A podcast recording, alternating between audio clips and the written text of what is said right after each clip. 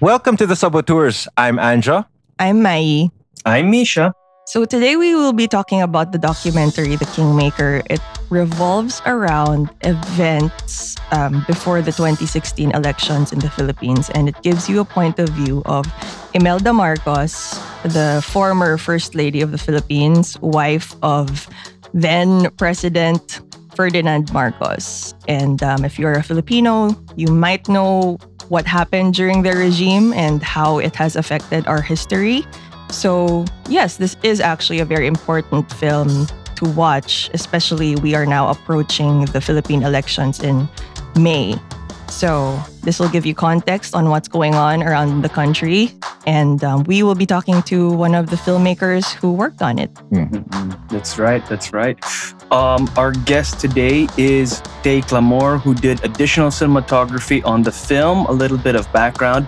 Tay is a Manila based cinematographer who has always had a passion for films that parallel the narratives of the Philippines. So this film was content that was near and dear to her heart. You may have seen her work on films like Metamorphosis, Isa Pa with Feelings, Babait Baril.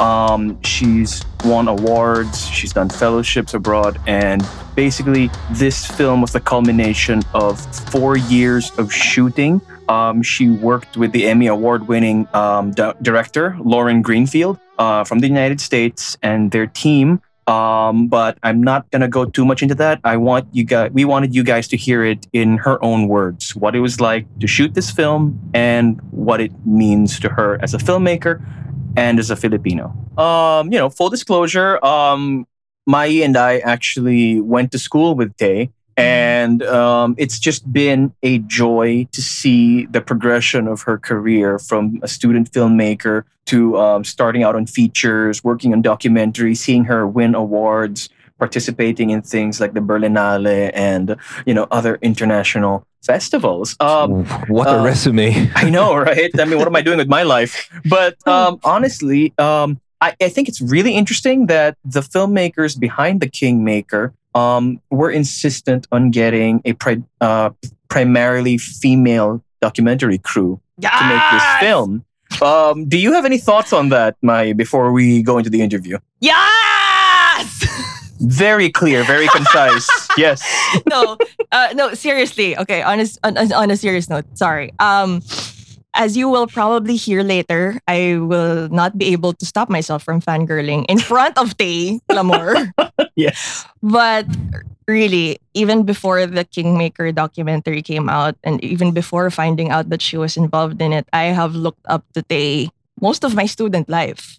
She she is so talented, so down to earth. She has her head and her heart in the right place all the time, which is why she probably took on this project because right. she knows that there is an important message to be said mm-hmm. through not just this project but but all the past a lot of the past uh, work that she's done was to serve some kind of purpose in maybe saying something that the world needs to hear and um, we were lucky that we were able to catch her during some free time. She's currently. Um, you were lucky. I wasn't. well, it's okay. You, again, you were doing something important. But um, I, I think it's um, great that she found time during her lock in period. She's currently at a shoot right now. But um, when she heard what we wanted to discuss, apparently this is one of her first major interviews on the subject because um, as we, we we we talked about and we will talk about in the interview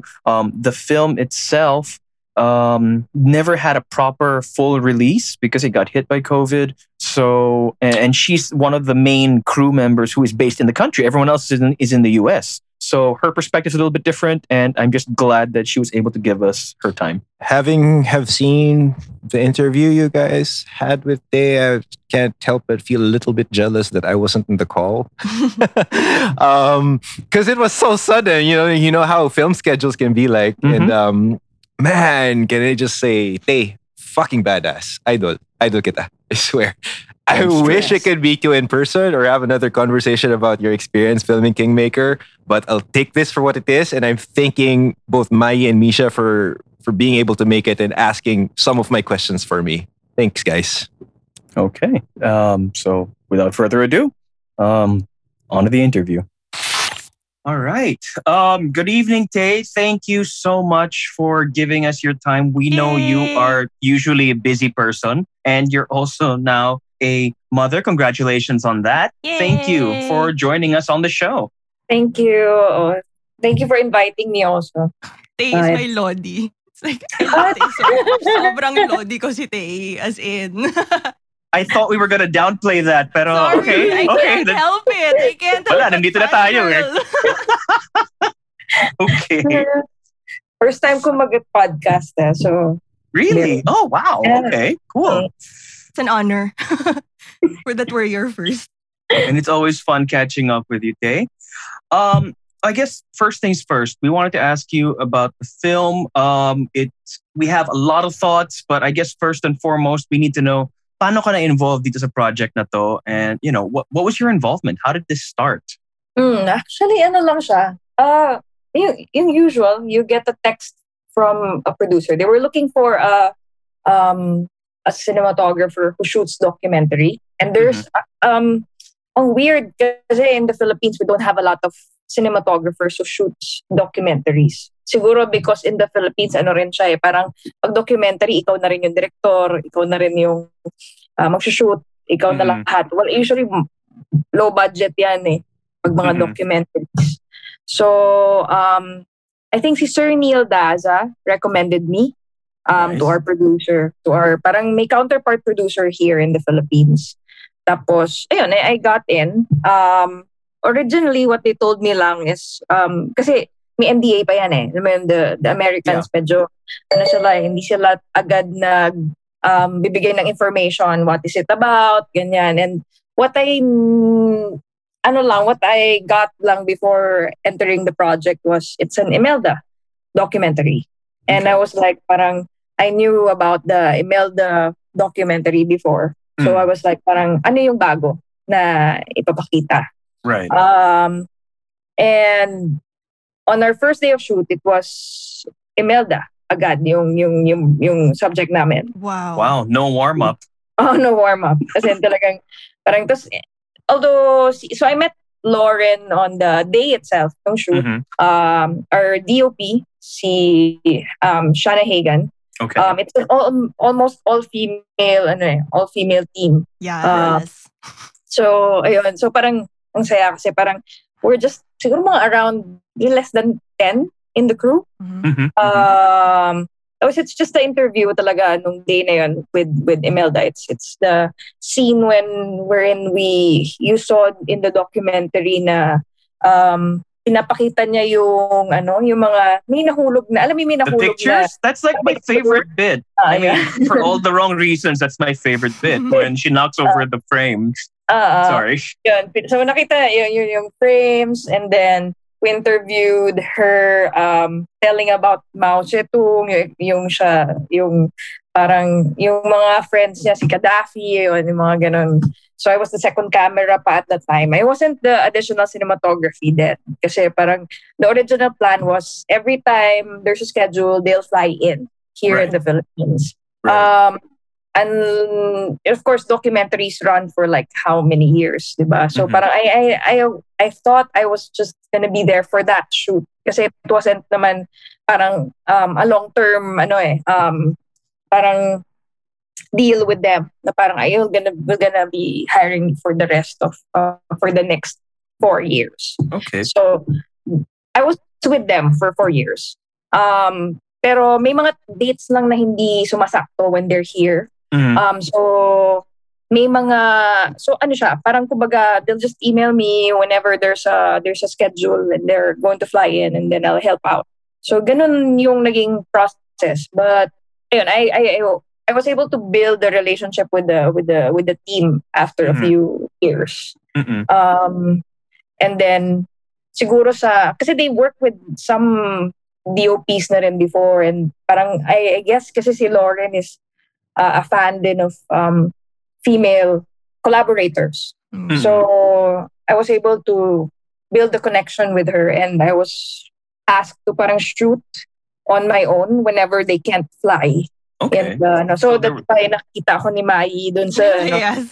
sa- nung, nung nilibing si si Marcos sa Mhm. ano yeah. sa uh, sa what you call sa ano sa libing ng mga bayani. Yeah. Right. Just a short, short background on that um encounter. We uh, that that happened. It shocked us all, and I just also happened to just go there out of like on a whim. Suddenly, I just wanted to go there and see all what all the fuss is about. Like if it's true, even kasi di tayo makapaniwala at the time. And there, I saw Tay with her camera shooting like a pro, like a boss, just there randomly, like, oh, hi Tay. Pero nakita lang kami. And then she's, uh, you did mention that uh, you were shooting a documentary at the time. So that was just, I'm sure that was just like a spur of the moment decision for you as well to just go there and shoot. Actually, it wasn't. Oh, Um, they em- they Okay. no no it, it was it wasn't the spur of the moment, but it was sudden. Kasi on the day itself, parang diba, everyone was surprised. Yeah. Parang um, 'di ba, fine parang uh, kasi there was a long ano eh, parang um, uh, court battle, 'di ba? If Mhm. ilibing ba siya o hindi. Mhm. Um, sinundan namin yon with, um, sinundan namin yon when Lauren and the whole team was here. And then we were just parang, um, we didn't, parang nobody knew about this plan eh. Nobody knew about um, yung madaling araw na, ano, na alam mo yun, yung parang, parang magnanakaw na ano eh, di ba, na, na pumasok na, na hin- pero um, surprisingly, nung, nung day na yon in the morning, parang uh, may news na, pero it wasn't as, hindi pa siya ganun ka, kalat sa lahat. So my Right, right. producer emailed me na parang, yun nga, may ganitong um, Marcos, si Marcos ay nililibing na. So, I had to, ca- I, I was about to fly on that day. oh wow. So I was about to fly on that day. I had to cancel my flight and then um, go straight to ano to um, libingan ng mga bayani. Um, kung na, di ba napansin mo, parang pag, pag nandun ka, hindi siya mukhang binigla. Mukha siyang pinlano. yes, yes. So, yun yung surprising about, Exactly. ano, kasi, there were policemen there. There there were um, people from buses even. Mhm. Like you know that like people went there to visit. So Mhm. Ano siya, um, di ba yung ngayon, parang laging may issue about mga hakot mhm. Right. ng uh, Marcoses, di ba? Sa, sa, sa mga rallies, ganyan. Doon talaga may, I mean, I, I saw it in, di ba? Pero Yeah. nung araw na yun, I mean, ano yung mood on the ground? I mean, I guess I'm asking the two of you now because you saw it firsthand. Ano yung mood ng mga tao? Ano, you know, kasi they they basically just snuck him in there. it was tense. Mhm. Oo. Very tense. Mhm. Ano siya eh, um, ano siya eh, parang, parang maliliit pa lang actually sila Mai nung nandun sila sa labas. Parang konti pa lang eh. Kasi not Right. a lot of people knew about it eh, di ba? Right. Hindi siya parang biglang, so suddenly, lahat ng mga tao nag, nag, nag ah, tipon-tipon to, parang na yun, eventually lumaki siya eh, di ba? Naging lumaki siya, pumunta lahat sa ah, EDSA, Yeah. um, sa EDSA para mag-rally doon, di ba? Pero walang walang plano. Mm. Kasi nga, lahat walang alam, di ba? Doon sa ano. Pero nakita mo na pag pumunta ka doon sa libingan ng mga bayani, it's a, it's a well eh, orchestrated ano, eh, event. Eh. Mm-mm. As in, pagpas, we were able to go in eh, doon sa loob nung, nung, nung, nung mismong libingan. And well decorated. Um, maraming mga police na nagbabantay doon sa sa, sa per, uh, perimeters.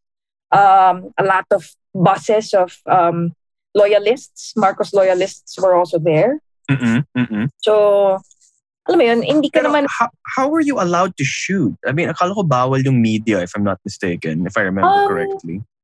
actually, ano lang, um, hindi kami masyadong nahi. I don't think, kasi patapos na eh. Nagawa na eh. Nangyari na siya eh. Ah, Mm. okay, okay. So, hindi naman, I wasn't able to like go in while it was um, happening. right, right. Um, I went in after yung mga, ano na lang, loyalists na lang yun nandun. okay. So, I was with, uh, I think mga a couple of mga reporters also na nakapasok kami. Mm. Yeah. Um, Obviously, ako hindi na ako nakapasok. I didn't have a camera or anything, or I wasn't. Obviously, I wasn't there because I was media. Wala nga akong ID eh. Nung Oh, pumasok really? ako, sabi ko lang, I'm, I, we're just shooting a documentary Oh, okay. Okay. about hmm, Imelda. Um, I, I, I, I am impressed that you were able to get the trust of your foreign team na you were able to shoot on your own even when they couldn't fly in. Pero kailangan ko tanungin is, ano yung briefing sa'yo when you all first met? What, what were they, how did they, what did they tell you the treatment that they wanted? What did they want to see out of this material um, with you?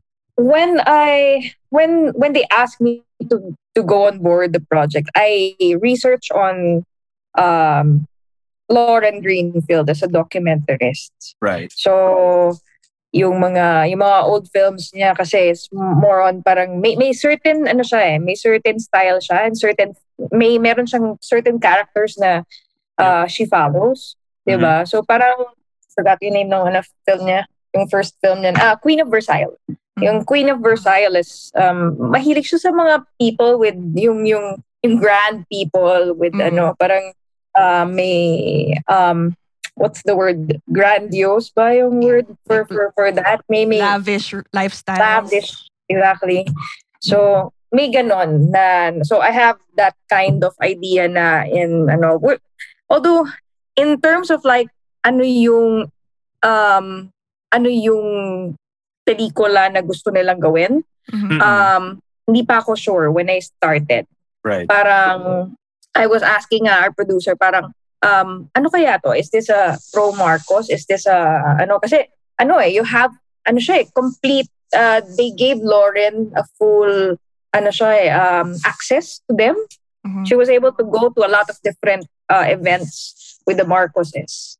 Right. Um, so, although I think, parang, I I don't think, parang, I don't think any Filipino documentaries will be given that kind of access. Mm. Um, think, yeah, after after the the, the the the previous docu, yung Imelda noong 2004. I mean, I, I would have thought they'd be allergic to this kind of access, and, Mhm. but but they gave it. uh Pero ano siya eh, si Imelda kasi as a person, if you you see her, um, mahilig siya doon sa ano eh, she doon sa attention. Mm. Oh, She yes. loves the, Oh, yes. oh, gusto niya gusto niya magkwento. And she's ano siya eh, um stuck siya in that in that era of their lives. Parang Yes. uh, the the Marcoses are great, ganyan. Um she wants to be the the mother of the Filipinos. Ayun. Um so ayun, I was it was just ano eh, parang curious about um is there something new that I'm gonna see uh, in filming this documentary? Mhm. Um, so, ang, ang, ang ganda nung naging plot eh. Ang ganda nung naging tawid no when, when I finally saw saw the documentary how it's Mm-mm. it's mo yun, it's all connected how it's all connected from from from way back to until now 'di ba so yun yung nakakapanginig ng ano buto kasi parang oh my god 'di ba Mhm. this is not a alam mo this is a whole this is not a conspiracy this is a planned ano um 'di ba pla- may plano lahat sila hindi hindi siya um ano So, lang What was that first day of shooting like? As in, dire-diretso kayo. ah. I mean, you went Ah. straight into the deep end. Mhm. Um, was that the first time you'd encountered Imelda in person? I mean, what was that experience like, just going in and doing that first day? uh, it wasn't my first encounter with Imelda my first Okay. encounter with Imelda was parang ano siya isang uh, photo exhibit of a rich man so Mhm. parang um pero that was it parang I saw her and then gone pero this one we had a whole day with her um we went into her um yung bahay niya sa Green Hills I think if I'm Mhm. not mis ayun tapos ito yung bahay na na pinakita doon sa ano sa sa documentary yung mas malaki not the condo um and then and then after that we went straight to Gloria Maris Gloria Maris ayun Mhm.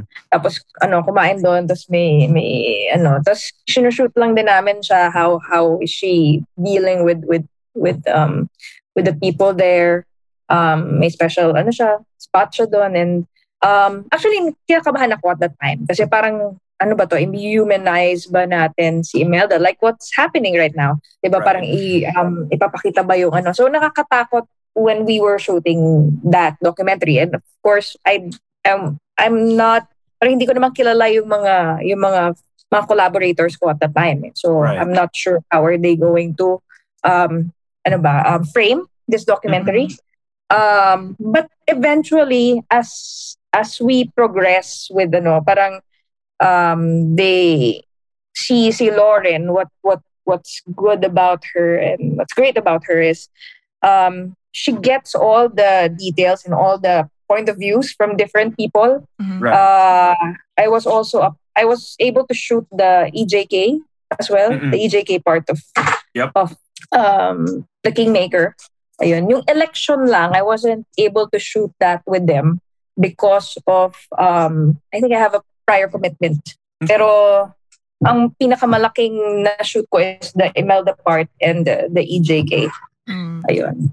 And So- the EJK is a ano, totally different story. Yeah, naman. I'm sure it would have been. It was definitely heavy to shoot. Um, so going into it, so from what you've said, I'm under the impression that while you were shooting the documentary, you had no idea how it would turn out. Na will it be pro Marcos or it will be anti? So was it a surprise Yeah. to you come premiere date that Ay, hindi naman. okay? ano lang, parang ano lang, nung when I get to know them and uh, I I was able to like bond with them and know who they are as people. Um, I I knew that they're going to do this right.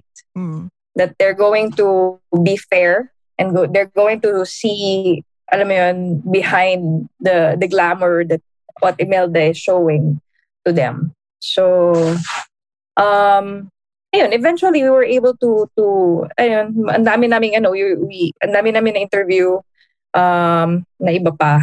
And I followed si um Rafi Lerma. Ayun, I, I, I we followed Rafi Lerma, the the photojournalist Mm-mm. uh, who who who was tasked to I mean every day nag-shoot siya ng mga ano um ng mga um napapatay at the height of the EJK in 2016 ayun. So ang galing nung, nung nung eventually alam mo yun parang nag-ano siya eh parang hanggang ngayon nga hindi pa tapos yung kwento ng The Kingmaker. Yun yung yung uh, chilling about it eh. Um and recently we've been I've been talking to to Lauren a lot kasi we just released nga the um what you call this yung yung yung iba-ibang subtitle and also Yes. the dub Yes. version and they were really pushing for it we are really pushing for it kasi there's a need for ano eh parang when when we um saw the documentary back in 2020 2020 or early Mm. early 2020 when when we finally saw the documentary um parang there's a need for ano, better access for ano kasi it's it's it's it's in English. And uh for the Filipinos to to ano yun, grasp it ng mas ano mas mas um mas tama.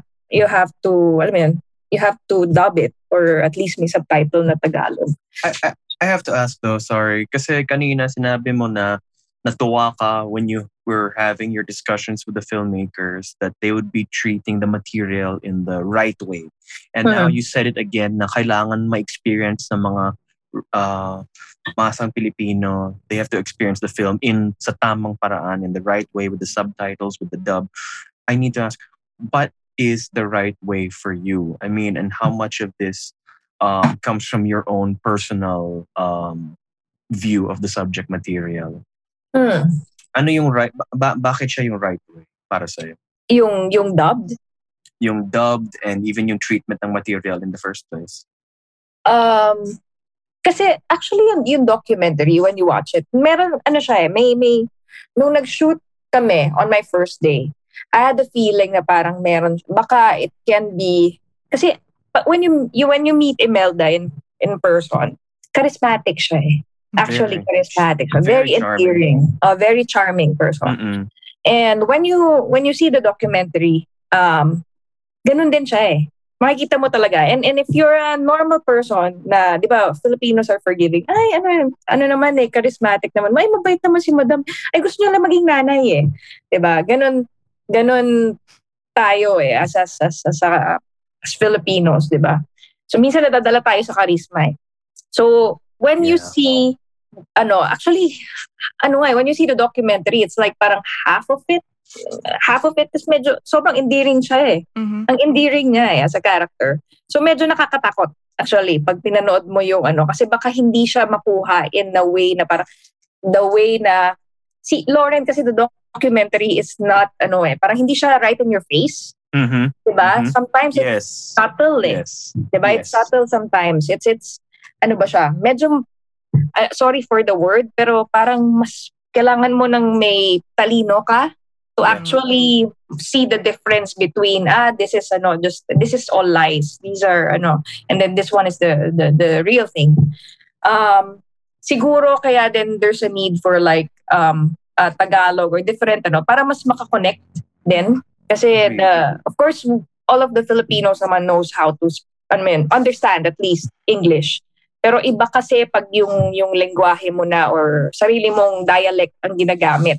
Para baka maintindihan mo or ma-absorb mo yung mga yung mga information na binibigay sa So we really wanted to we really fought for it to to be dubbed and um to be released. Ayun. And it was really a battle for Lauren kasi ano pa lang 2020 pa lang Mhm. ang dami na nagre-request, ang dami ng ano um clamor for for for it. Um and then um the the the film kasi was um, released by I Want and it was already bought.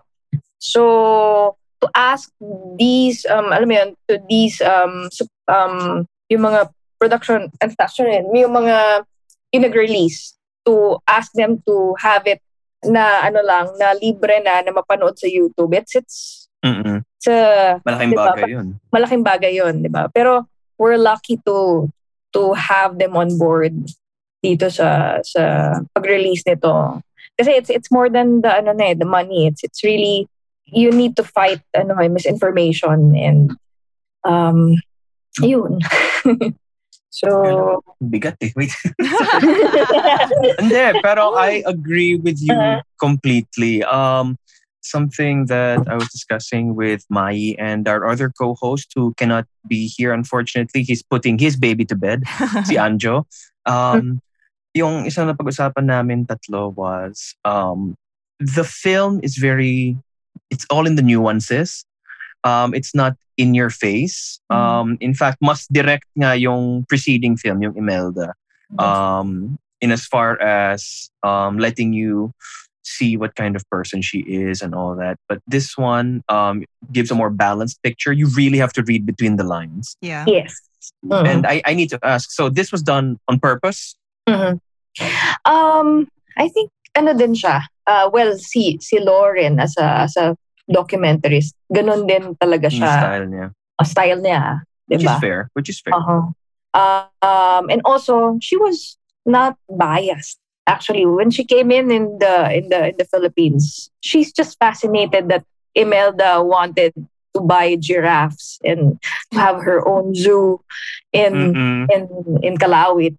So Mm-mm. parang doon lang, doon lang nag-start yun eh. Doon lang talaga nag-start yung idea na yun. Na parang she's um, interested in this woman na na wanted to buy a whole zoo, 'di ba? And and fly it in the in the Philippines from from Africa.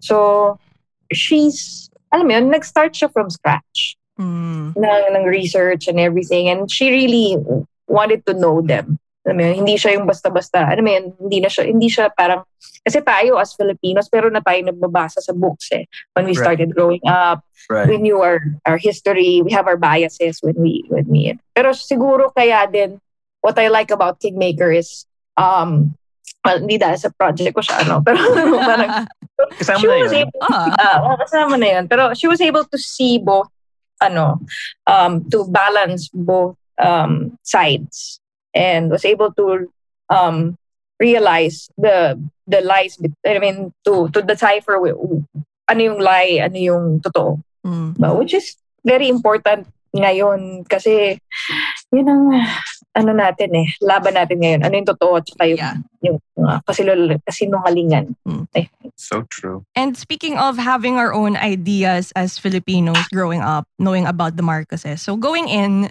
of course, you had your own ideas and opinions on the subject matter. Did this change while you were shooting? Did it not change? Did it reinforce what you were uh, believing in? Or, and if yes, if di- if it did change, how? Mm, it definitely reinforced my my beliefs. Um, and at the same time, it ano ba siya? Parang siguro one of the m- most memorable documentaries I made yeah, ngayon is, is, is still The Kingmaker. Um, I've been shooting like mga some documentaries din before, pero it's not as, I mean, hindi mo nararamdaman na as important as this. Mhm. Kasi it's, it's, it's, it's to change minds. It will, it's, it's about our country. It's, it's, Mm-mm. um, um, it helped me a lot then in terms of like how ano ba siya parang how will I siguro dahil may, may, may personal access eh doon sa doon sa information. Nakita mo kung kung ano yung sino yung mga tao na Yes. na players. Yes. so nakakatakot siya. More than ano na mas yun yung feeling eh. Mas yung yung nakakatakot. Pag pag paano pag umupo na tong mga taong to sa sa power um yun yung ano parang and pa, alam mo yun ano na lang ba tayo bilang mga Pilipino pag pag hinayaan nating um manalo si BBM and magtagumpay siya dun sa life plan niya kasi yun yun talagang yun talaga ang ano niya eh yun talaga ang kanyang goal life Des- goal destiny daw eh. destiny niya eh, 'di ba? Yun niya- yun yung 'di ba? Kaya they'll do everything, anything, everything just to to I, I can ima- only imagine like um paano yung mga conversations nyo at the end of shoot days? like, you all just shake your head na, oh my God, ano tong mga shoot natin today? Or, I mean, how did those, what, what was it like? Um, Kasi sabi mo, start from zero yung foreign team for the most part. Mhm. But a lot of these stories are not things that you yourself heard for the first time. Did they ask you to contextualize things? Um, what, what kind of conversations did you have while shooting this thing? um ano ba? Uh, I I remember parang I had the most ano, parang I had a lot of like crying moments while filming this. Um ano ba siya? When when when yung Sandigan Bayan, nung nung naglabas ng Sandigan Bayan ng um pwede nang ilibing si Marcos sa libingan ng mga bayani. It was it Right. was it was ano eh, sobra siyang um grabe yung yung yung yung pakiramdam. It was um the location, 'di ba, sa harap ng libingan ng mga bayani, nasa kaliwa um yung puro loyalists siya. Tapos um ando sila BBM, dumating sila BBM, we had to film them um everyone and then on the other side were the um victims of martial law. Um ang bigat, ang bigat ng pakiramdam. Ah. Nery, uh, Colmenares came in. Um parang Oh, isa-isang pum- pum- pumasok si Sir Nery Colmenares to find out the the the the ruling of the court. Um, tapos sa gitna, complete battle gear yung mga ano, yung mga police.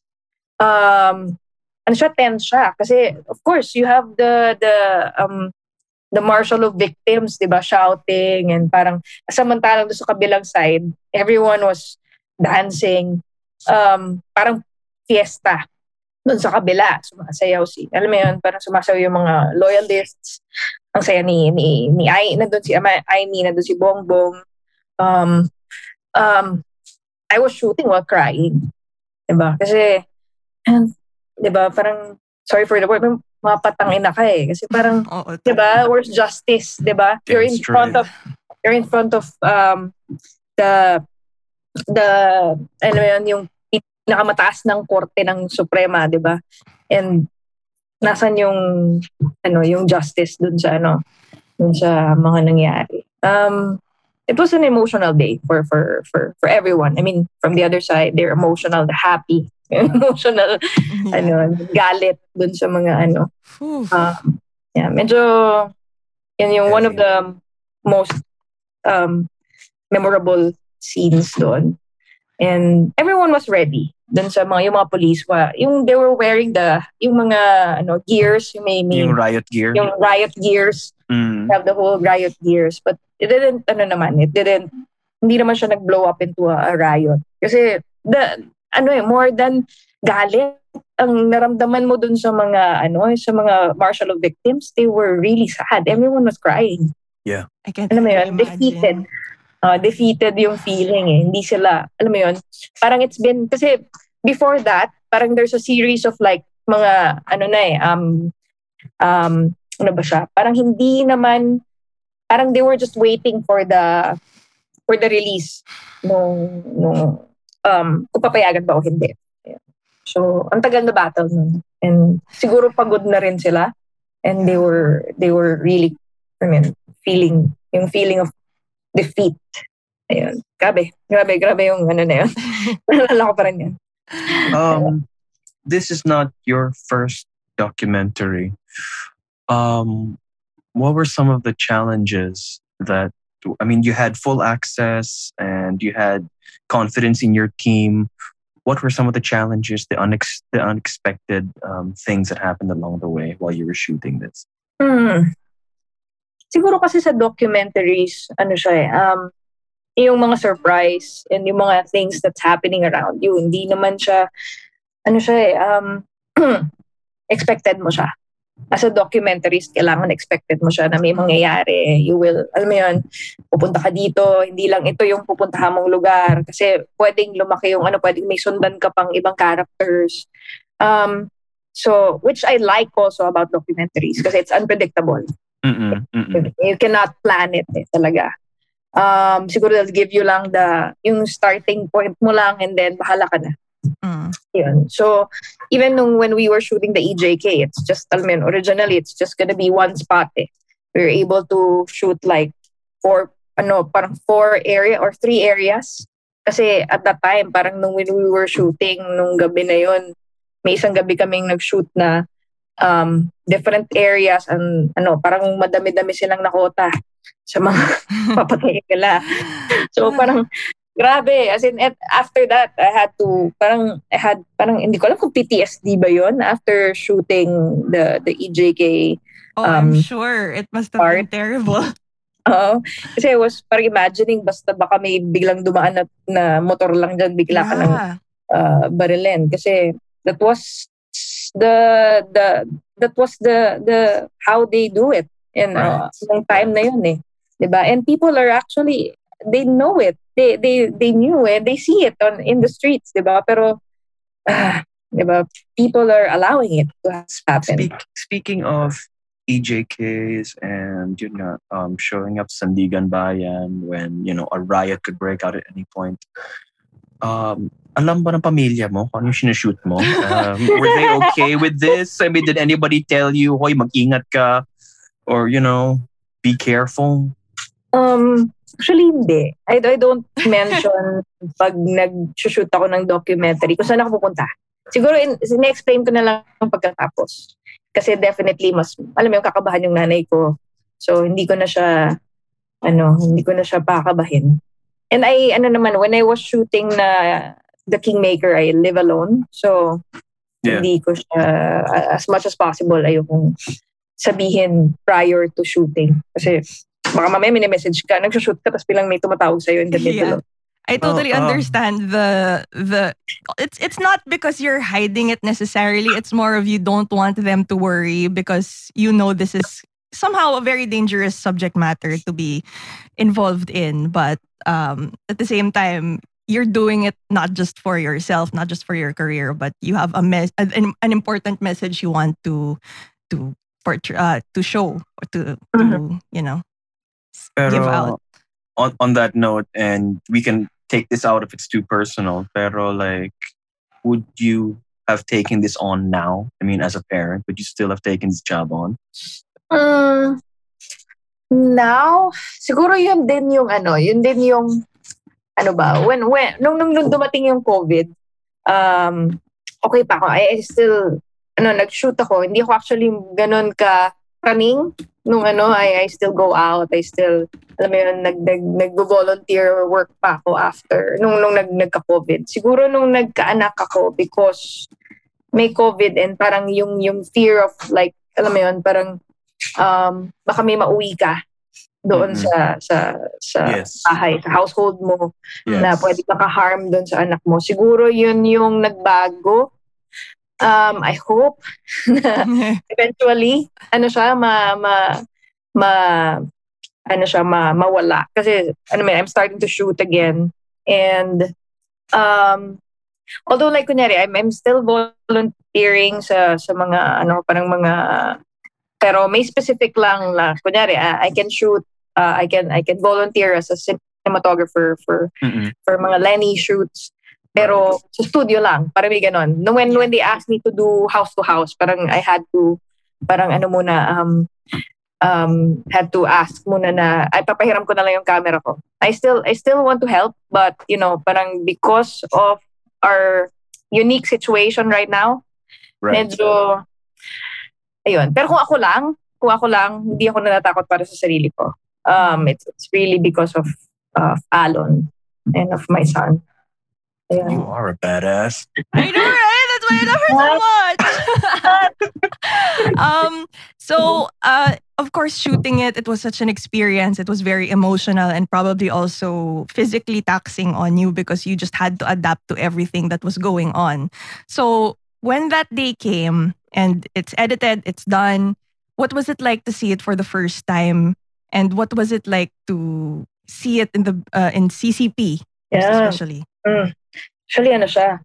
I'm still sorry that I wasn't able to make the premiere. Okay? I, I was really busy. I hope you gave my tickets to somebody who deserved it. yeah, yeah. I gave it to Shara Zambrano, actually. Uh, Okay. Parang mas okay prime- pa nga na hindi si Misha. Joke! Thank you so much. Just No. They Kasi when we were about to do the ano na, the the premiere, we really wanted as many. Kasi I asked Misha specifically because you were working in I still do the reviews for GMA and for 8 List. Yeah. Oh, I, oh, mean, yeah, I was going to write about it. Of course because you're my friend. Yeah, that too. Pero ano siya, um, we were ano as much as we can, we tried to um, um, invite uh, people in the in the media to to to know about the film kasi it's a um, it's an important film. So alam mo yun, para para alam mo yun, ma- makahatak din ng mga mga tao na who will talk about it and um, ayun. So when we finally um, it was a, ano eh, parang, um, syempre ang tanong ng lahat nung nag-premiere is, in-invite ba si, si Imelda? Mm. So yun yung tanong.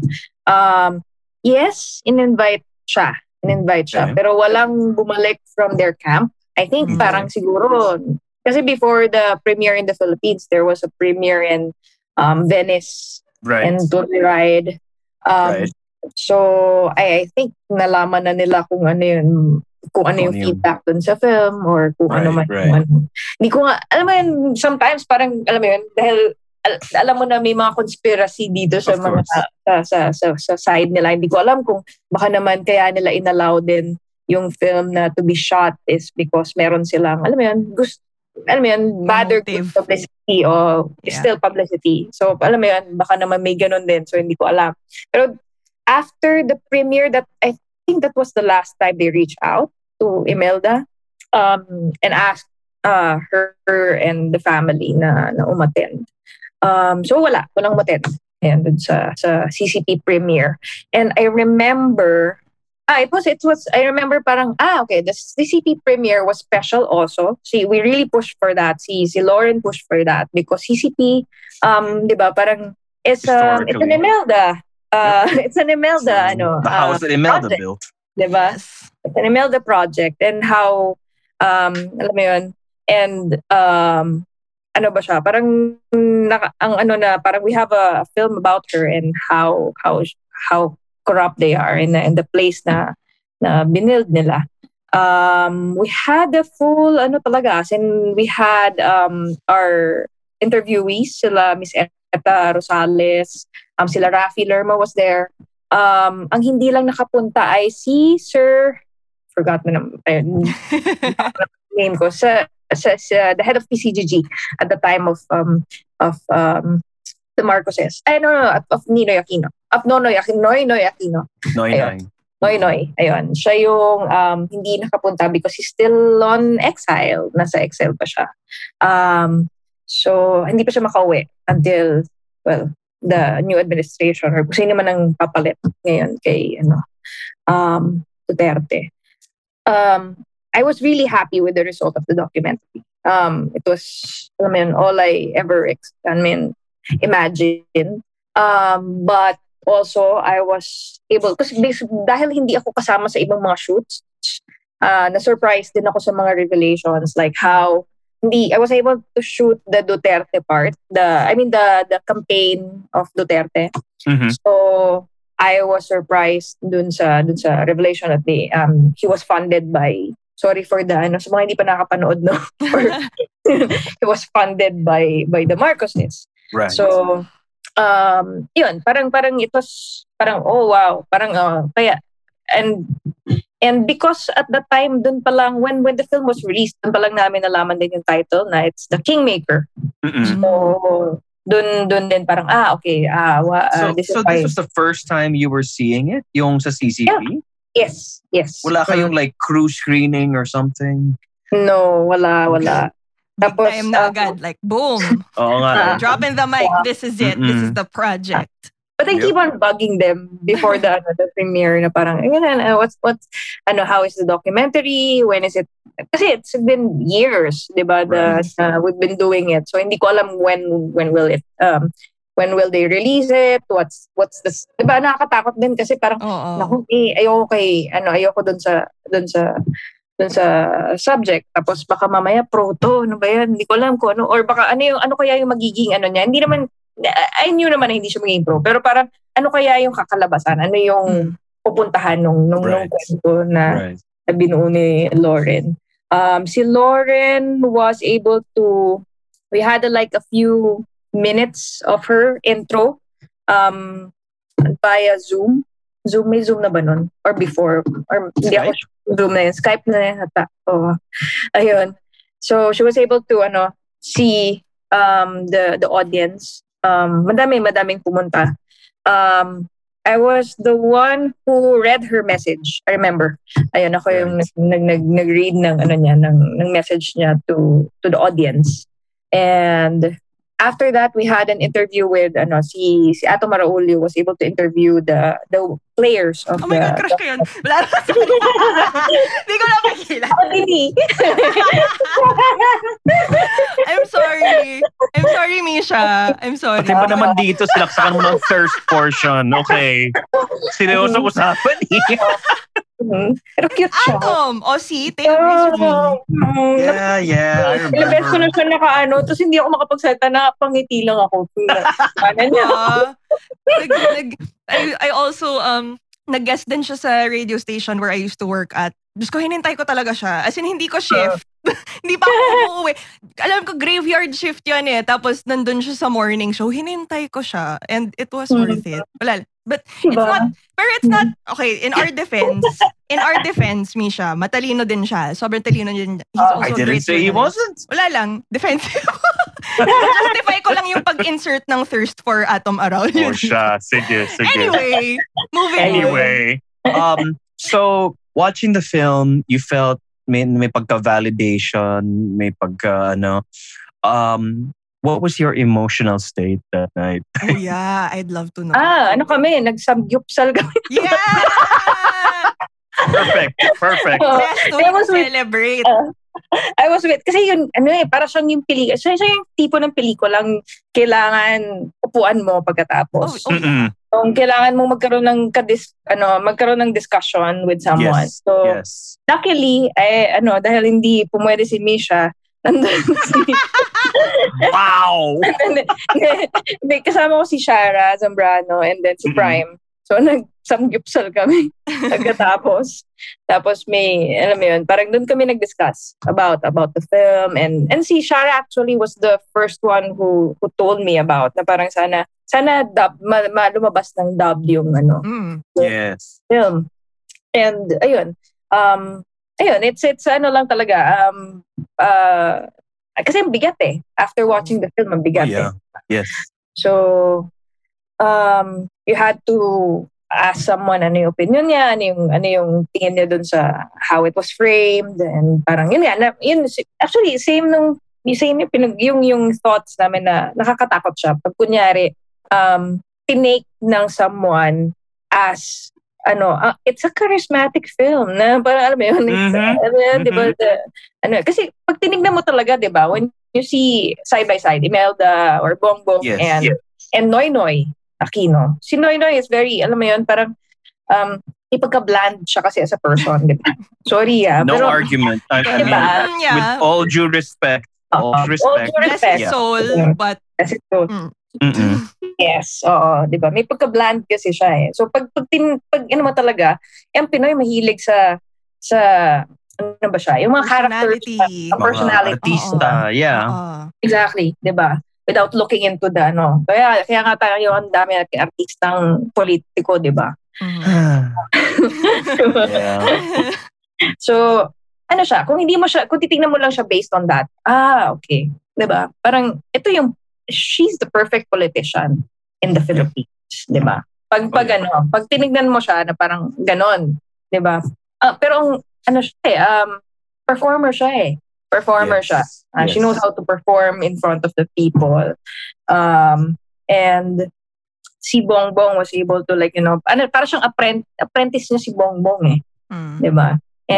And ang ang pag nakita mo siya, it's ano eh, parang ayaw niyang ma, ma- ano yung nanay niya eh. Ito yung pinlano ng nanay niya. It's destiny for for her son. Eh. So, by hook or by crook, kailangan ma- mangyari siya. And, ayun, nakakatakot pag ano. Pero so, doon pumasok yung sana. Kaya pumasok din yung, I think parang a lot of people ask for the film to be dubbed Mm-mm. para in a way, ano yun, mas, mas, ah, ito pala yung sabihin nun. Kasi may mga words kasi sometimes na English na, some, na minsan Yes.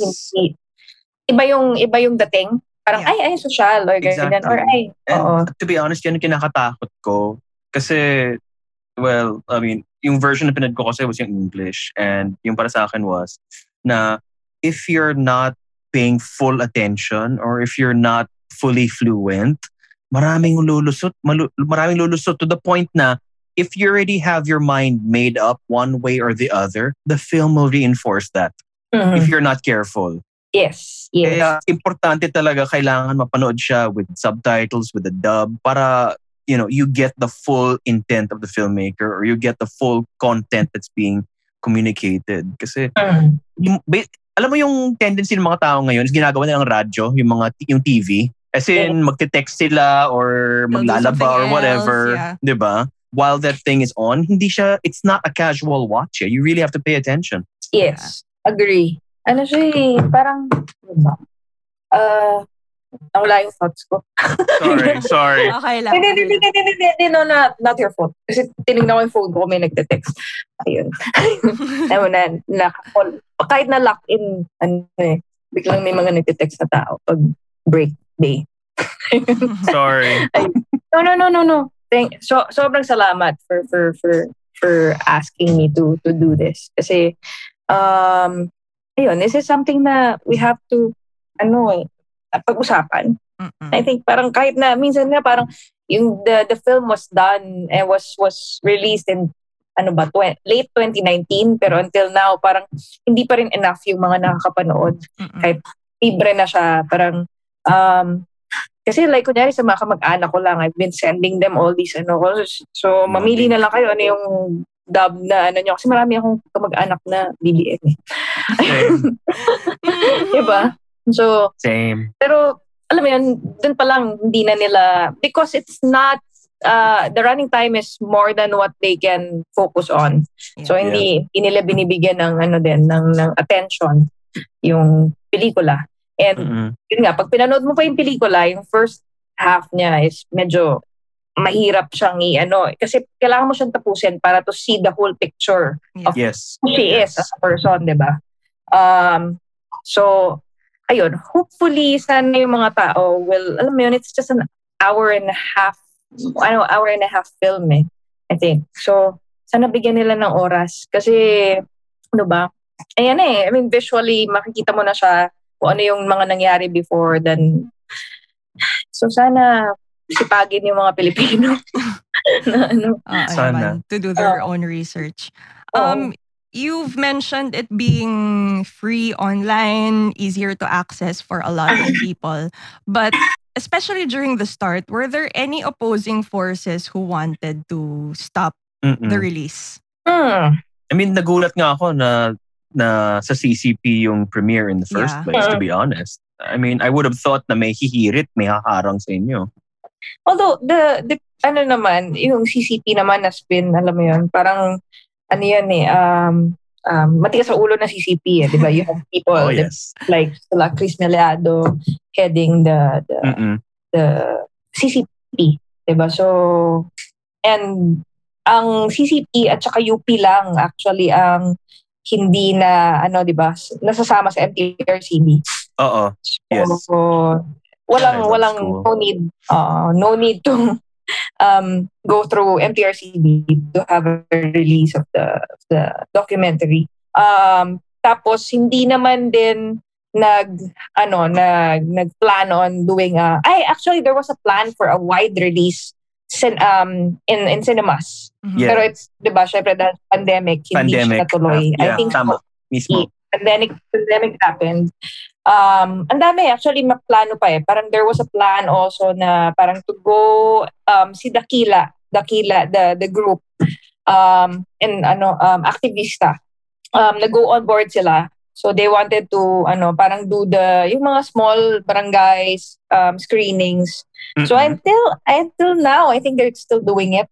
Um kasi nga ang hirap na yung pelikula is hindi sometimes hindi naman lahat tayo may access sa online Mm-mm. karamihan ng mga um, far-flung provinces wala silang um, access to to YouTube, Facebook, ganyan. So, ano, um, si, si Activista is really actively pursuing to have like screenings sa iba't ibang parte ng Pilipinas. Yun. Okay. Um, you've had a couple of years to think about this. This film took up four years of your life, and now that you've had some distance from it, um, I need I need to ask you. Given everything that you know now, everything that you've experienced, everything you've seen, is there anything that you possibly would have done differently in how None. you approach the material? Oh, okay, none. None. I will No, still, that's a good answer. yeah, I, I will still go whenever they need me. They needed me. Um, um, I, siguro, sabi ko nga, kung hindi natapos yung documentary, baka nag-shoot pa din ako uh, until Dami now. pang Baka hindi ako, oo. Uh, yeah. Baka hindi ako nag-test. Baka hindi ako nag-test. uh, kaya honest question, at what point did you guys call it a day? when did you say it's a wrap? Oo nga. hmm. Kasi Oo. yun nga, kagaya na sinabi mo, the story is still going. Oo. Um, we have a lot of materials kasi for the, of course, kasi four years of, actually Mm-mm. five years for them. Kasi Mm-mm. ano eh, on the first year wala pa ako. Um, so, they have a lot of materials and when was the last time I saw them? The last time was um, in the elections, the the VP um, uh, elections. Right. Um, yan, yun yung, I, actually, I haven't asked si Lauren. Oh, ano, I haven't asked her kung when was the time na sinabi niyang ito na yun. Hmm. Yeah, I haven't asked her. I should ask her. Sorry. Okay. Okay. I should Judging ask naman her. din from the material that was in the uh, film, it ended sa may elections eh. Like Yeah. when Duterte won already and Bongbong was Oo. um. Bongbong was was uh, appealing to the court right. that Yeah. he, he won. Continuously appealing. Oo. It's a natural endpoint naman because nobody knew what was going to happen Yeah. next. Eh. Yeah. Oo. Oh, so Oo, tama lang tsaka, naman. oo. Parang, oh, it's a repeat. What's happening right now, it's a repeat of what happened in the VP, in the vice presidential, ano eh, elections, Pero di ba? mukhang mas malala. Eh. Alam mo naman pag sequel, Malala they tong yun. always got to go Oo. bigger. Yeah. Pero, Fucking sequels. pero maganda siya na, oh, oh wag na mag-sweet. Pero, pero maganda naman na ano, na, na lumabas siya ngayon. Kasi we needed Oo. this eh. We needed, I think parang kailangan natin yung mas importanteng mapanood siya ngayon Mm, than Yes. to film it. Yes. true. Oh. I like True. that. I, I agree completely with that. And I am super grateful that there are people like you who will put their beliefs on the line and make something like this. Thank you so much. Ooh, honestly, thank you. It's an honor to be your friend, and it's an even bigger honor to have been able to interview you about this this film. Thank you. Mhm. Ay, meron pa pala kaming ano. Ano, we sige, had go, go, a, Oh, go, please. we had- Yeah. we had a talk with ano. Sorry, we had a talk with Lauren pala. Na, eh, ano pala, actually we had an event pa pala made after the premiere of, of Kingmaker. So Okay. nagkaroon kami ng Q&A. Uh, kami nila, yun actually pala yung ginawa namin nila Shara after the Samgyupsal. Uh, so, nagano kami, nag, naggawa kami ng parang ano, um, it's a uh, um, um, roundtable discussion about of the, about the film with Lauren, with uh, Eta Rosales, um, uh, and everyone included in the in the except Imelda in the in the documentary. So hopefully, sana nga magkaroon ulit eh para before the ano the the elections.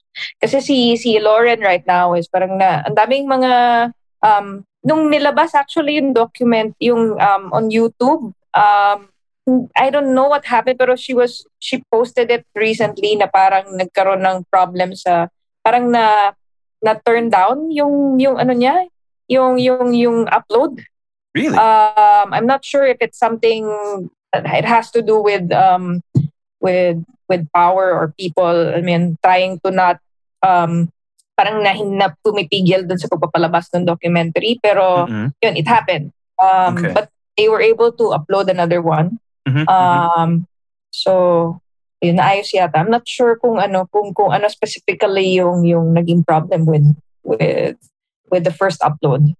Um so it's a continuous battle. Um and ayun sana sana um magkaroon pa ng mga ano ng ng um kasi after it was uploaded I'm not sure lang kung yung mga iba-ibang ano iba-ibang hindi ko alam kung parang nung lumabas yung iba-ibang um, dialects parang hindi ako masyado nakarinig ng mga ng, ng information na ng mga tao na na nagko-comment about it um I'm not sure kung masyado nang malaki yung TikTok ano um yung yung makinarya nung ng, ng mga Marcoses. Kaya alam mo yun hindi na nila wala nang dating sa kanila. Pero hopefully meron pa ring narating yung mga yung efforts um yung na narating yung yung yung iba-ibang dialects na versions. Hopefully meron pa ring na reach audience Kaya na sinabi mo, malaking factor din kasi yung attention span ng mga tao eh. Kung TikTok versus, you know, an almost two hour long film. It's sad, but Pero it's a reality. hopefully, hopefully um, it reaches the right people, honestly.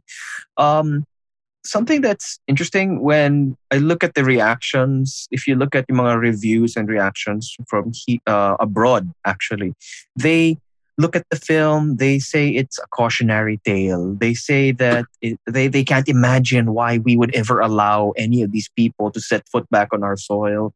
They say na this could only happen in the Philippines, as sad as that sounds. Um, forgiving kasi as yun ba yung, hindi ko alam kung yun yung word eh. Kailangan mas malala yata sa forgiving eh.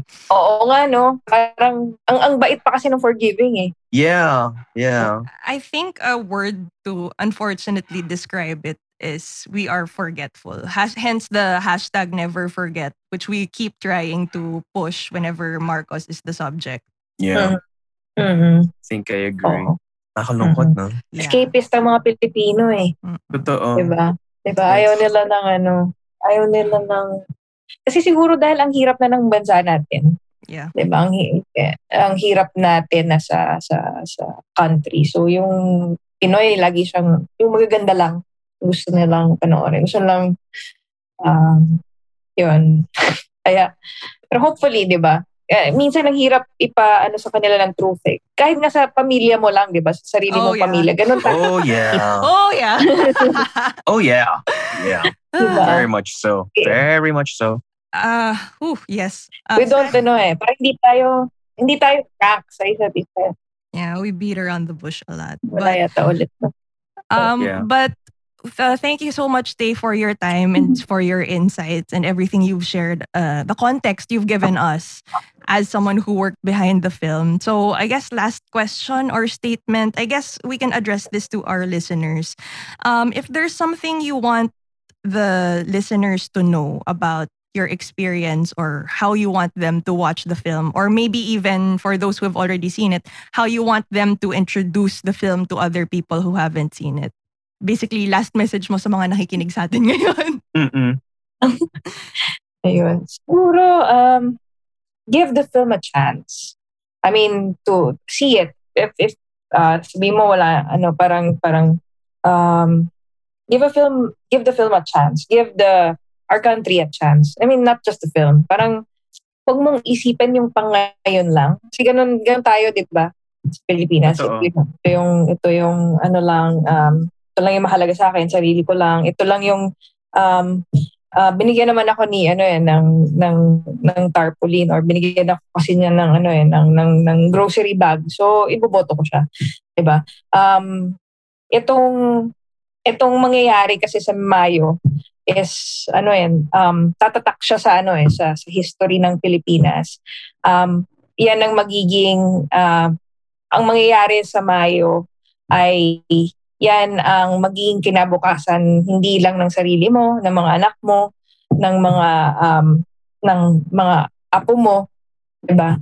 Um, so siguro mas maganda kung ano, kung kung um, we gather all the facts. We ano may ma- mag, the film naman is not g- gonna tell you ah this is ano, this is I mean it's it, the film won't tell you na ito yung ah, tama yung um, o mali eh. But actually, mas ano siya eh, mas bibigyan ka nga niya ng chance na malaman on your own kung ano ba talaga yung nangyari. And ayun, um, it's just an hour and a half. It's it's it's an actually it's it's a it's an easy film. Pag ano ba, weird the word na easy film. It's a kasi actually there's humor in the film eh. yeah Pag napan- panonood mo Yes, siya, it's, yes. it's a, siya- ano siya, exciting siya. There's a, um, may mga ups and downs siya. I mean, Yeah. it's, it's a, it's a, madali siyang panoorin. Yeah. Okay. Hindi siya Yun yung word siguro. kagaya ng Madali. aswang. na yun, And- yun I mean, mahirap yung panoorin.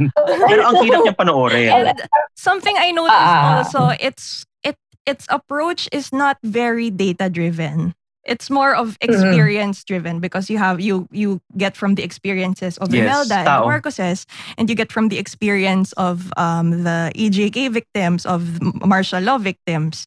So hindi siya parang documentary that will give you pie charts or numbers. Yes. So it's Mm-mm. not difficult in that sense that you expect from a lot of documentaries. Yes. Oh, very ano siya. Um, meron siyang, kasi mararamdaman mo siya. It's, um, makikilala mo yung tao na, na alam mo yun. What's good about the documentary is you can really see um, Imelda um, as uh, as yun, yung pinoportray niya na mother. Diba? Imelda as the the the wife of the of of, of Ferdinand Marcos, diba? The um, the lavish Imelda, diba? The people around Imelda, the people um, who are uh, victims of Imelda, diba? Ganon siya, ano eh, finrame eh. And how Imelda wants to stay in power, to to bring back their power.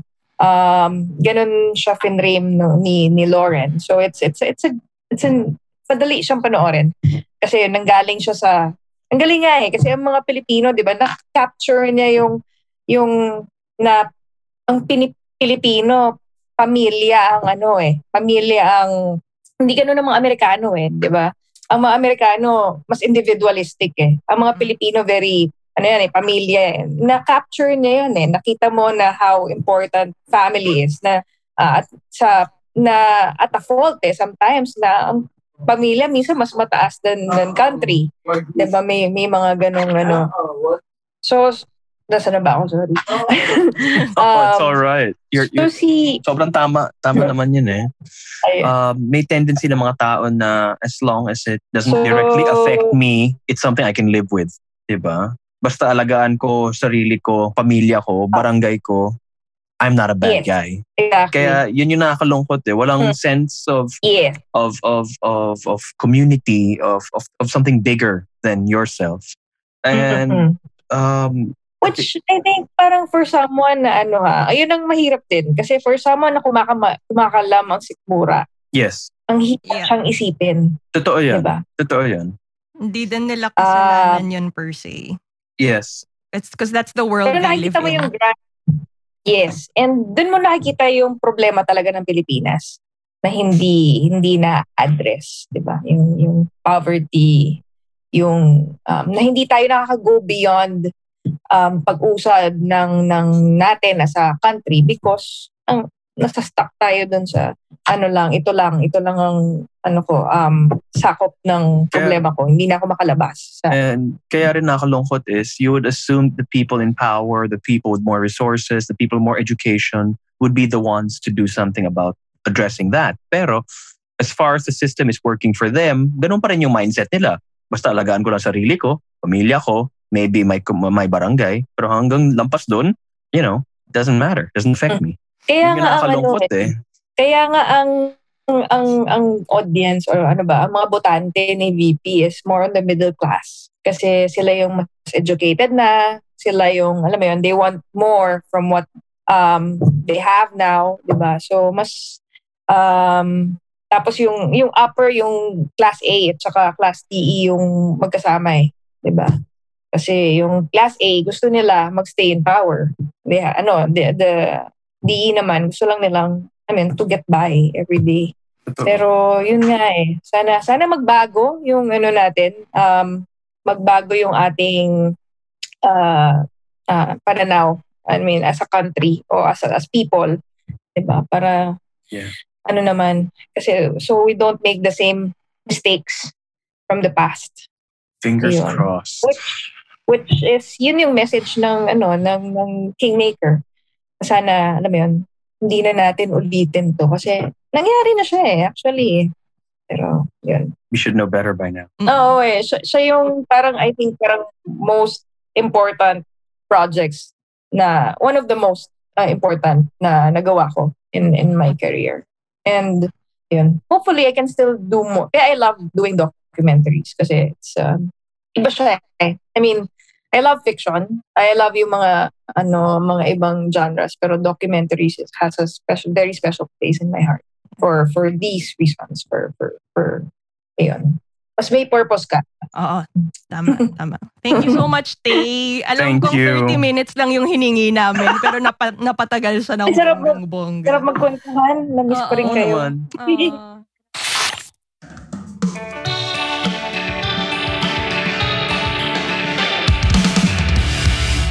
Okay, that was uh, Faye Clamore, and um, she did again additional cinematography on The Kingmaker, which we all found to be very enlightening, educational, and um, insightful in a lot of different ways, actually. And we are sure that all of you who would be looking up the film, it is on YouTube with different dubs, different subtitles. We'll provide a link um, in the caption, in the bio. We'll provide that for you guys to check out the film yourselves and make up your own minds. But um, right now, we'd like to turn the spotlight on our co-host Anjo, who unfortunately was unable to participate in the interview. Eh, Um, I had a valid excuse. Yes, yes, very, very yes, you did. It's fine. Absolutely. Yes. It's fine. Which you also mentioned during the interview. Yes, yes, we did because we care. We care so much. yes. and I'm sure Tay would understand, I know. right? I am She so sorry, baby. Tay. I missed my chance to ask my questions. I missed my chance to shoot my shots, but my two wonderful co-hosts were able to, you know, like ask you some of the, the questions I was dying to ask. So thank you guys so much. And not throwing me under the bus. It's okay. It's okay. You know, you had to take care of your kid. We did the interview for the next generation. You were taking care of the next generation. Same difference. Yeah, it's pretty symbolic, right? So, so what did you think? What did you think? I mean, that that, that interview went to some Ah. heavy places. I know. Like Misha and I were like, I- we need a drink after this. yeah, we I- did I- not expect that at no, all. I did not expect. I did not expect to react the way that I I, felt like because um when I watched it, there were really a few moments where I couldn't help but just feel emotional about it. It is it's it's it's a broad spectrum of emotions because of what you're hearing and because of what I knew growing up. You know, like what I was told by by family, by uh, what I was taught in school. You know, it's just so different. It it hit some it it hit a nerve. You know, I've never been one to to to, somehow be emotional over things like these. Because, but now, as I don't know, like maybe it's because I'm a father now, there's something that really making me feel apprehensive, something that makes me feel anxious about things now that I have a child to take care of. I'm, I'm sure I'm sure it's different for other people, but because of how I was raised, because of the stories I knew, the lessons I was taught, it somehow shed more light and somehow reinforced what I believed in more.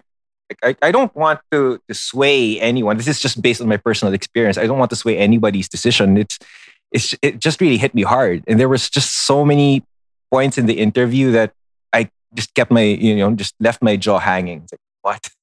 It was so unbelievable. But you know, I, I there was just I, I, I don't know, like it's just so many emotions. I can't even express myself properly because there's just so many things that in my head that are popping up. I don't know which one wants to wants to come out first. What I want to talk about first, but uh, it's just a crazy, crazy interview. Um, very hope insightful. And I hope for you and a lot of uh, people listening right now who have already seen the film, I hope it was able to really contextualize or give clarity to what you saw. I mean, Mhm. Tae's experiences firsthand on the ground with her camera, with what's going on here in the country. I think Mm. that poses a very important point of view. Yes, yes, totally agree with you. Um, there, there are a few things that I wanted to point out actually, um, or the, which stood out to me for during the interview. Um, the first thing was when Tay was telling us the experience about filming people waiting on the decision about the Sandigan Bayan Oh yeah. and re relocating um, the remains of former President Marcos to the libingan ng mga bayani. And you just see, or you well, on, on, or you see in the film, if you've seen it, or you hear from Tay what it was like doing that, and you see different um, crowds of people. On the one hand, you have the supporters of of the Marcoses, and you, on the other hand, you have the martial law victims. to perfectly honest, I Yeah. mean, I'm not going to paint good guys or bad guys and all. Again, we want the audience to make up their own Hmm. minds. We want all of our listeners to check out the films and um, decide for themselves um, what their thoughts, what their opinions should be.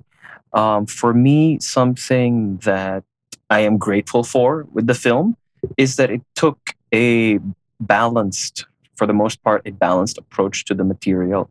And it let both sides air their views. And um, I think that it's important for people, especially first time voters who are going to be helping decide the, the, the next six years of our country, to um, try and understand our history, to understand where we've come from, to understand the events that led us to this point, so that they can appreciate how big this upcoming election, these decisions they have to make, will be.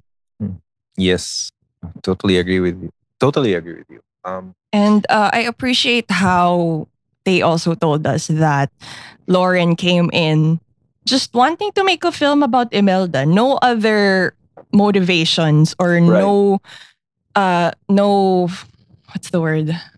no other Ulterior motives. motives. Yeah, exactly. What?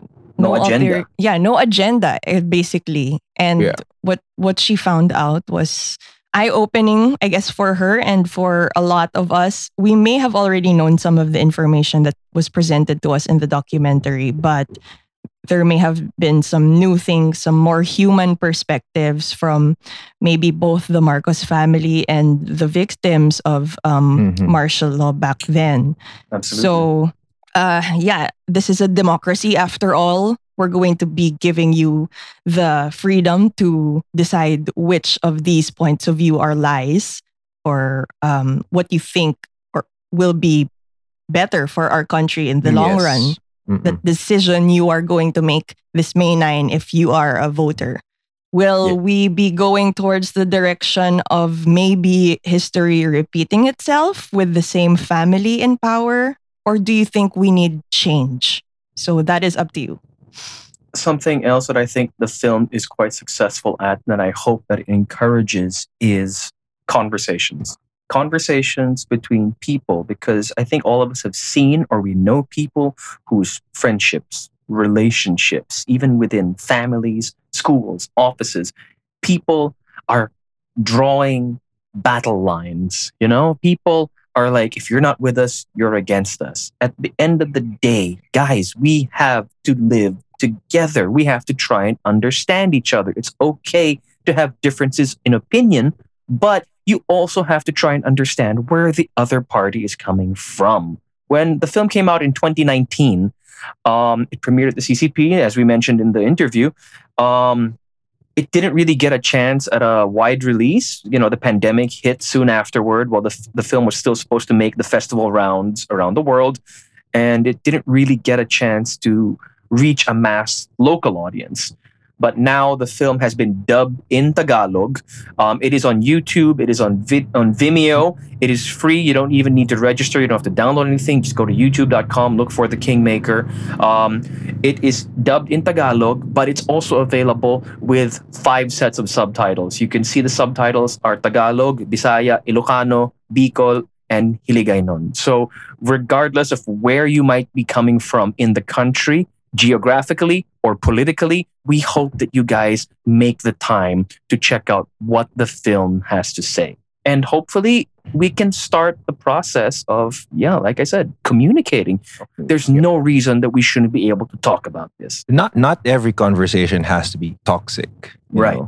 So every conversation I think now is more about education. And that's what this film is about. It's about educating you on both sides, um, Mhm. which I completely appreciated the most. And um, because uh, it, it- it's one thing to shoot a film, and uh, especially a documentary, if it's completely biased. And I think, if I remember correctly, Tay mentioned that during the interview that she was a bit worried about how the material was going to be treated, if it was Yes. going to lean towards um, a particular side.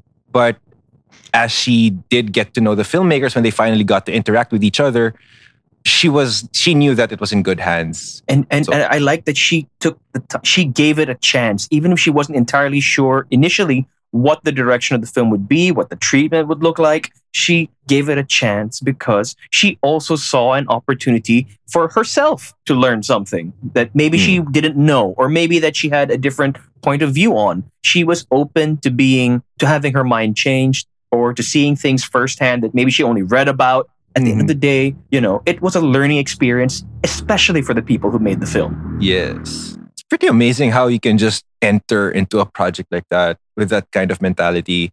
Um, or, you know, attacking a project with as a clean slate, going, just trying to grow or trying to learn things as you go, which is, I think, the way to go if you're going to be shooting a documentary. Because uh, she did mention it. She did mention it. Uh, I think the, if I if, if if I can quote her properly, if you're shooting a documentary, you follow one character, nanganganak yan. Because one event may happen right after the other. There's so Right. many things that you don't plan for. Right. So I think this how cohesive this documentary is was because of the events that were happening consecutively. And I think that Lauren was able to tell a great story um, without really taking any sides. So yeah. And I think Tay's mindset going into the film is that kind of mindset that we should all apply going into making the decision on May 9 on who to vote for. You may mm-hmm. already have made up your mind, you might be solid one way or another, but just opening your heart and seeing the different sides and maybe reinf- maybe questioning your own belief or at the same time reinforcing it. We all this film might have like very different effects on all of us. But like I said, it's a democracy. But one thing I really want to point out is that they also mentioned the rampant misinformation out there. Yes. Yes. We have to be open and loving. We have to love radically. Mhm. But at the same time, we should also stay vili- vigilant against all the fake news and misinformation that is spreading. Absolutely. So it shouldn't be toxic. Bear in mind, if we get enough of that on social media, try to take, you know, one, two, three breaths and just relax. Guys, alam ko eh. minsan masarap ang hipagbardagulan. Pero, Ano minsan? Ah. Minsan talaga nakakapikon, to be honest. Like I know a lot of people listening right now are maybe frustrated at what's going on. Like the the pure divisiveness Yes. of our political landscape can be very toxic and frustrating. Yes. But And the what we right think is way right. but the the right way to go about it is to educate ourselves on the lies on the truths on what really happened in history not just like the chismis you see on viber with your titas or whatever's being Or posted on facebook or tiktok please take into account what happened in history Mm. And something else also is even assuming, I'm sure a lot of the people voting now are going to be people who didn't experience a lot of the events in the film firsthand. So everyone's context is different, everyone's background is different. People are going to be coming at this from different angles, and that's perfectly understandable. But something you have to keep in mind is you are not just voting for today. You're not voting for this month. You are voting for the next six years. So, are you going to vote for someone that you would be comfortable entrusting your children's future with? You know, this isn't about points of view at some point. This is about real people, real lives. And these are decisions that we will all have to live with, not just you. So please, please, please vote with your hearts, vote with your minds, and at the end of the day, we are all in this together, regardless of where you stand. Because whatever happens on election day affects everybody. and keep in mind that who you're voting for is not the boss. We, as the Filipinos, vote for this person and put them, like, give them the power to lead. But at the same time, it's our voices that should be heard. So, who in that roster will really listen to our, our plights? Who knows what the regular Filipino is going through? Who knows the hardships of every day making ends meet, putting food on the table, commuting long hours to work maybe or whatever experience you're going through. If you're if you're a farmer, alam niya ba kung anong paghihirap niyo, anong mga pangangailangan niyo? If you're maybe somebody who is more well off, do they know your problems too? These should these should be the people who are aware of the struggles of the Filipino people because those are the problems that are set to solve together. Mhm. And, you know, we're not electing personalities. You are choosing people for a job. The job is running your country. You know, wouldn't you want somebody who could do a good job? I mean, honestly, um, you're not choosing them because mabait sila or you saw them on TV in a movie or something. Hindi porket artistahin or or mabait. You know, you're looking for people who can do the work. People who are willing to roll up their sleeves, get their hands dirty, and do what has to be done. you know, at the end of the day, we are, I think the word we all want to say is entrusting our future, our children's future to this, whoever, to this individual, whoever you are voting for. And if you can trust that individual enough, um, if you believe that their core values are in line with your values, and if you think that they have the, the, the capabilities, the intelligence, the heart to lead us all, go ahead. Yeah. Yeah. know, And come May 9, I sincerely hope that whatever name you put down on that ballot is Mm. somebody that you can live with. yes. Six years. Six years, guys. Just remember, there's just also Okay. remember when talking to people and engaging in discourse, remember that one's experience does not invalidate the others. So it's good to always listen. Absolutely. Mm-mm. So, and, a good, and again, a very good place to start is educating yourself. And there's no better place to start than with The Kingmaker. It is available now for free on Vimeo and on YouTube with Tagalog dub. It's available with five sets of subtitles. There's Ilocano, Bicolano, Cebuano, Hiligaynon, and Filipino. So please check it out, give it a chance, tell your friends, tell your family, you know, and Mm. talk about what you see. Talk about what you learn. Um, don't be afraid to ask questions. And um, yeah good luck to us all and maybe Kingmaker stirred up a fire in you and you kind of want to watch some similar films with the same subject matter. So, might I suggest if you want to go into a deep dive into like films talking about the subject matter, might we suggest the classics from Lino Broca? Mhm. Maynila sa Kuko ng Liwanag, Oh my In god, I love that movie. Brilliant movie. That I'm sorry. Ma- uh, Ishmael Bernal's Manila by Night, Mike De Leon's Batch 81, Batch and 81. Kisap, Kisap Mata. Mhm. Um, and if you want to go more recent, uh, there are a lot as well. um, we recently had, ob- obviously, The Kingmaker, and um, maybe you'd like to see Respeto, which actually has just recently been available for free as well. Mhm. So you can go watch that, watch some fun rap battles while you're at it. um, also, Sari Dalenas Ka Oryang, uh, Liway by Kip Oy Banda, Citizen Jake by Mike De Leon. There are there actually there's no shortage of films telling us about Right.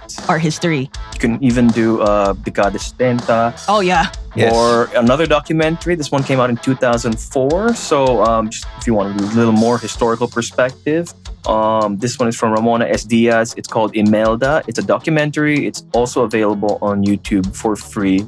Um, a lot of these movies can help you. Not no no one movie has all the answers, No, but you know if you see the more of them you see, the more context you'll have, and you know in some many ways, a lot of them fill in the blanks of the others.